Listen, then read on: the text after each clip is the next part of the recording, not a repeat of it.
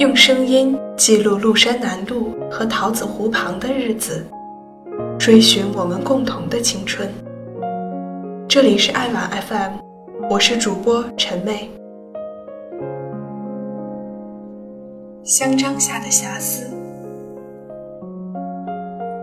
作为一个师大人，我早已听闻师大八景之一张园晨曦的美名，但每次匆匆路过，我只觉得它不过树木比别处茂盛些罢了。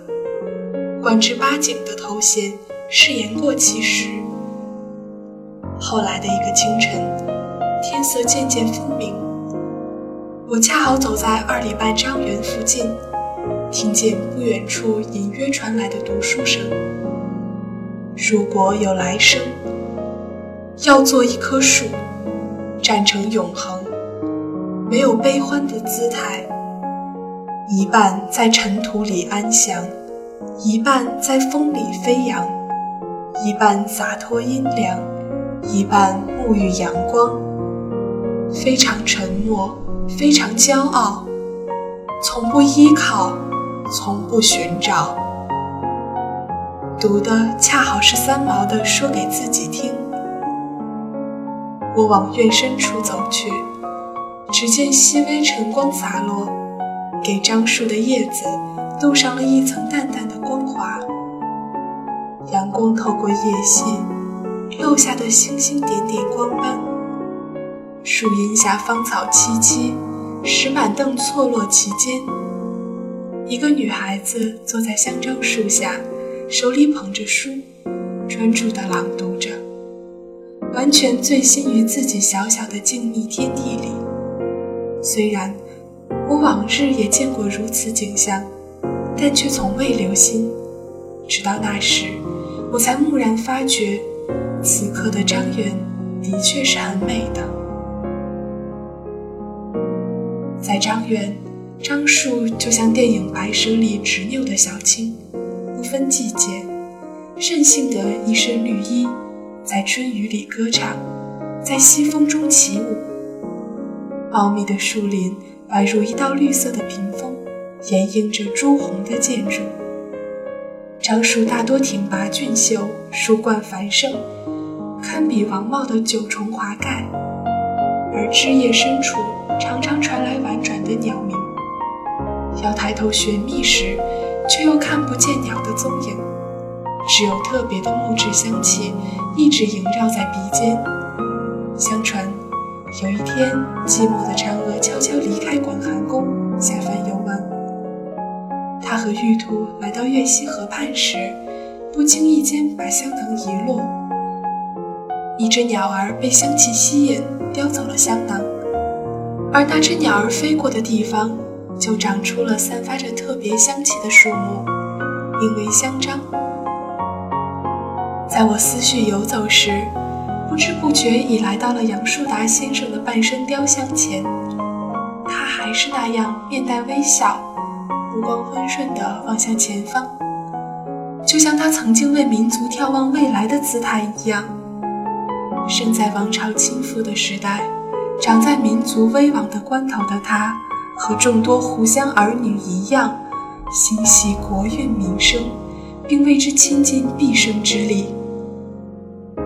东渡日本求学数载，投身教育，开启民智，参加驱逐军阀运动，反对独裁政府，勤耕不辍，著书立说。他以文人单薄的肩膀担起了国之重责，如此风骨。和这满园的香樟一样，四季常青，清气长存。到了张园的另一侧，由矮墙围起的一个小小方形院子，里面沉睡着一段更为艰难残酷的历史。那里本是陆军第十军三次长沙会战阵亡将士墓，建于民国三十五年，而今。也只余部分残碑在院内。原湖南师大老校门即为该墓牌楼，但在麓山南路拓改时被拆毁。据说当时牌楼上面还有一副对联，题为栽培兰芷宜钟爱，整顿湖山树楷模。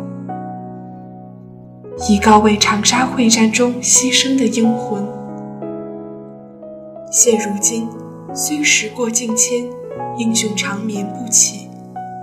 时间抹去了当年战斗的痕迹，但依然让人不禁回想起那段心酸的血泪史。若非革命先辈舍身取义，天地之大，恐怕再难安放一张书桌，更何来今日的盛世太平？细细想来，我以往只是听闻张元晨曦之美，但从未了解过他，是自己太先入为主了。